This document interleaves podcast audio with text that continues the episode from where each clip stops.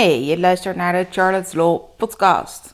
Dit is een opname van een van de video's, dus ook die kun je terugkijken. Elke dinsdag is er een nieuwe te vinden op YouTube.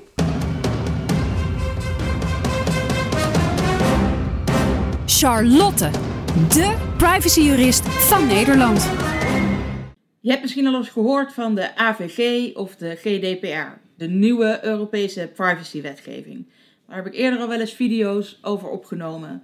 En nu maak ik er speciaal één voor alle ZZP'ers en andere kleinere, middelgrote ondernemers. Dus voor ZZP en MKB. Heb je nou minder dan 250 werknemers? ja, dat is belangrijk binnen de AVG. Let dan even op. Wat moet je nou doen om ervoor te zorgen dat je aan de AVG, de Algemene Verordening Gegevensbescherming, kunt voldoen? Heel veel moest eigenlijk nu al onder de Wet Bescherming Persoonsgegevens. Maar onder de AVG krijgt uh, de Autoriteit Persoonsgegevens, ook wel AP genoemd, een boetebevoegdheid. Dat kan 2 tot 4 procent van je jaaromzet kosten. Bovendien, um, jij wil ook niet dat jouw gegevens op straat komen te liggen, toch? Nou, dat moet je dus ook niet willen voor je eigen klanten of de mensen waar jij je marketing op richt. Het allereerste wat je moet doen is goed inventariseren wat je nu eigenlijk doet. Inventariseer in eerste instantie hoe je gegevens verzamelt. Bijvoorbeeld per e-mail, want als je met mensen e-mailt, dan heb je in elk geval een e-mailadres um, en vaak ook een voor- en achternaam. Soms staat er onder in die e-mail een soort visitekaartje met nog een telefoonnummer en misschien nog wel andere gegevens die kunnen leiden tot een bepaald persoon. Dus ja, persoonlijk LinkedIn-profiel bijvoorbeeld, uh, Twitter-accounts, Facebook-account, Instagram, dat soort zaken. Daarnaast is het goed om te bepalen welke gegevens je nou eigenlijk verzamelt. Zijn dat alleen maar voor- en achternamen, e-mailadressen, uh, telefoonnummers en dus inderdaad misschien die social accounts? Of verzamel je ook hele andere gegevens? Daarnaast moet je ook even denken aan data minimalisering, zoals ze dat noemen. Dus verzamel niet meer dan je nodig hebt. Kijk, als je klanten hebt, dan zul je misschien ook een KVK-nummer en een BTW-nummer willen registreren. Nou, is een BTW-nummer helaas voor ZZP'ers uh, en andere eenmanszaken ook meteen hun BSN-nummer. Maar probeer bijvoorbeeld niet meer te verzamelen dan je nodig hebt. En je kunt aan mensen een uh, geboortedatum vragen. Maar heb je die echt nodig? Nou, als je echt zegt, ik ga mensen een verjaardagskaartje sturen en dan stuur ik ze een cadeautje op. Nou, dan is het misschien heel leuk dat je die datum hebt. Maar als je dat alleen maar wil weten voor bijvoorbeeld leeftijden, nou goed, misschien ook nog een goede reden. Maar als je het verzamelt en je doet er vervolgens helemaal niks mee, bedenk dan even of je die gegevens nog steeds wil verzamelen. Misschien kun je hè, dat, inlog, of dat, dat veldje wat ingevuld kan worden, uh, gewoon wel weghalen bij bijvoorbeeld je contactformulier. Of als mensen een account aanmaken op je website. En je mag eigenlijk niet te veel een profiel maken van mensen. Het is niet zo dat het helemaal niet mag, maar hoe meer je dat doet, hoe gevoeliger dat is. Dus probeer dat soort zaken zoveel mogelijk te minimaliseren. Probeer ook gewoon goed te kijken naar met welk doel je alle gegevens verzamelt. En zijn jouw klanten of potentiële klanten eigenlijk wel op de hoogte van het doel waarvoor jij die gegevens verzamelt? Je moet daar namelijk transparant over zijn. Stel dat jij ja, gegevens natuurlijk verzamelt omdat je uh, nou eenmaal contracten sluit en, uh, met mensen en je opdrachten uitvoert, uh, producten levert, dat soort zaken. Ja, oké, dan heb je daar die gegevens voor. Hè? Dat doel is dan gewoon duidelijk. Maar als je die gegevens ook nog voor andere doelen wil gebruiken die niet uit de overeenkomst volgen, dus die niet hè, al logisch ingebakken zitten in de afspraken die je met klanten maakt, dan moet je ze duidelijk vertellen voor welk doel je het nog meer in gaat zetten. Soms heb je daar namelijk ook gewoon toestemming voor nodig en mag je het daar niet zomaar voor inzetten. Dus inventariseer goed welke gegevens wil ik verzamelen en met welk doel.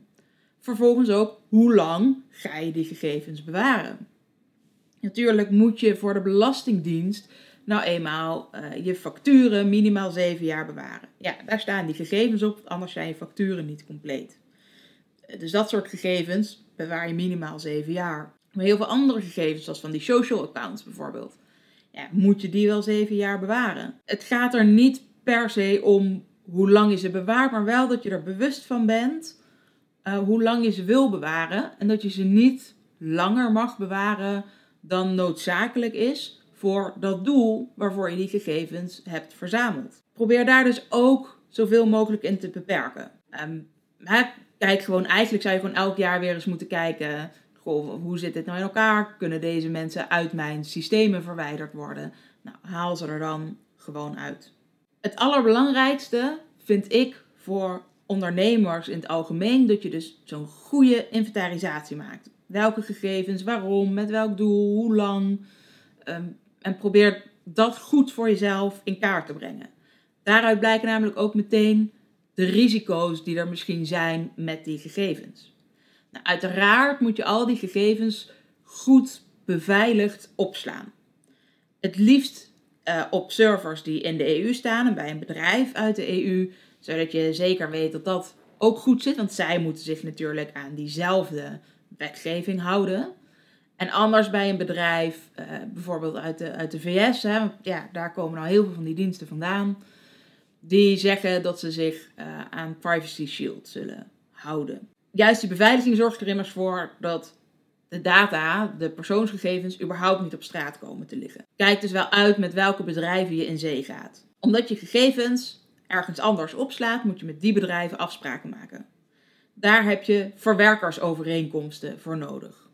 Je spreekt dan eigenlijk met zo'n bedrijf af dat zij de gegevens voor jou opslaan en dat zij daar niet nog veel meer mee mogen doen uh, dan jij daarmee mag doen. Dat ze überhaupt niks anders daarmee mogen doen dan jij ze vertelt dat ze daarmee mogen doen.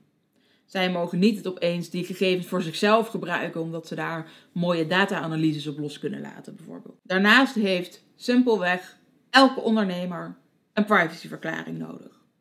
Dat was eigenlijk al zo, ehm, maar nu moet die nog uitgebreider. Minimaal 11 punten moeten erin komen te staan. En het moet wel eenvoudig worden opgeschreven.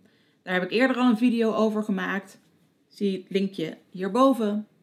Uh, daar leg ik het helemaal uitgebreid uit. Nou kan het natuurlijk zijn dat je uh, nog hele andere dingen doet met die gegevens. Bijvoorbeeld omdat je een marketingbureau bent of dat voor andere mensen uh, marketingdiensten aanbiedt, aan retargeting doet, ehm, dat je aan, aan cold calling doet. Ehm, dat je juist gegevens verzamelt om er profielen mee te kunnen maken. Dat je gegevens verzamelt om ze te kunnen verkopen. Um, misschien heb je wel een bedrijf dat gevoelige gegevens verzamelt, zoals gezondheidsgegevens. stel dat je een, een, website hebt waar mensen een account kunnen aanmaken om gegevens voor, over zichzelf bij te kunnen houden. Of je, je biedt zo'n app aan. Um, je laat mensen met een online cursus meedoen waar persoonlijke gegevens misschien wel in komen te staan. Bijvoorbeeld over hoe vaak ze sporten, uh, wat voor trainingen ze doen, wat ze eten. Dat zijn ook gevoelige gegevens. Uh, een pasfoto is eigenlijk ook al een gevoelig gegeven, omdat je daaruit um, het ras kunt onderscheiden van iemand. Seksuele voorkeur, godsdienst, ook allemaal gevoelige gegevens. Als dat zo is, dan heb je nog veel meer verplichtingen. Nou, ook als je dus meer dan uh, eh, 250 werknemers hebt, of als je aan profiling doet, nou, dat is allemaal veel te veel om in deze video te behandelen.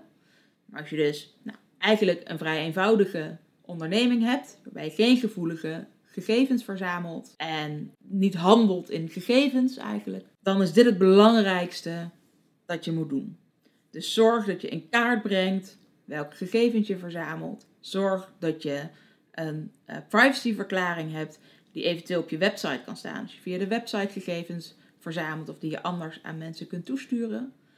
En zorg eigenlijk ook dat je goed intern weet wie er nou bij gegevens kunnen, hoe je ze opslaat.